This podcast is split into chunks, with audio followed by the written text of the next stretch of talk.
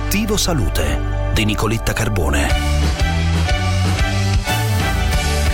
Oggi è la giornata mondiale dell'Alzheimer, è un'occasione per fare il punto sull'impatto del Covid, sull'assistenza, sulla cura delle persone affette da Alzheimer, persone particolarmente fragili nei confronti delle infezioni che come sappiamo ha peggiorato sensibilmente le condizioni della loro malattia, ma è anche l'occasione per far luce sul possibile legame tra Covid e demenza che è stato portato all'attenzione della comunità scientifica da una ricerca presentata alla recente edizione dell'Alzheimer Association International National Conference.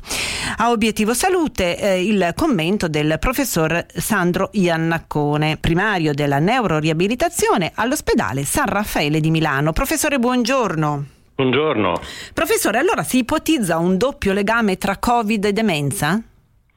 Sì, mm, diciamo che questo legame va oltre il discorso della cosiddetta nebbia cognitiva che accusano i pazienti durante la fase del Covid e anche nel post-Covid.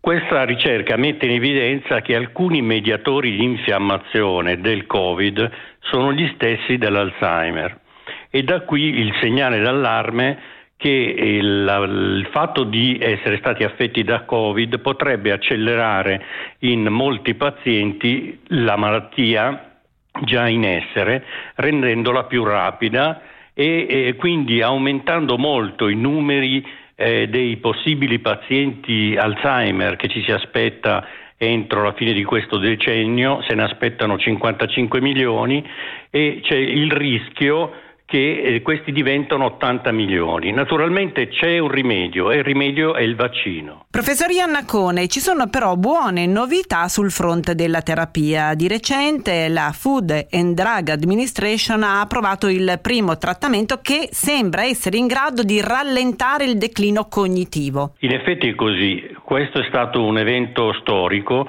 nel senso che il primo farmaco in grado di agire sui meccanismi della malattia, perché purtroppo purtroppo i farmaci che noi adesso abbiamo disponibili sono soltanto sintomatici, quindi agiscono sui sintomi ma non alterano la progressione della malattia, mentre invece la Ducanumab, che è un anticorpo monoclonale che viene somministrato una volta al mese per un anno, si è dimostrato nelle forme iniziali capace di rallentare molto la malattia.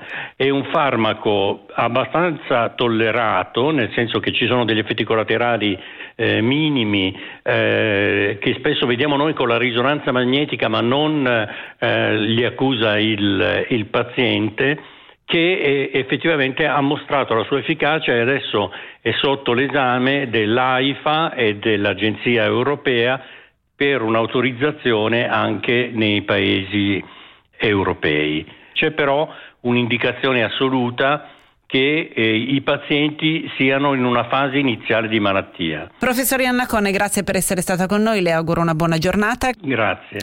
Noi ci vediamo tra poco sulla pagina Facebook di Obiettivo Salute, continuiamo a parlare di Alzheimer. Restate con me, buona giornata.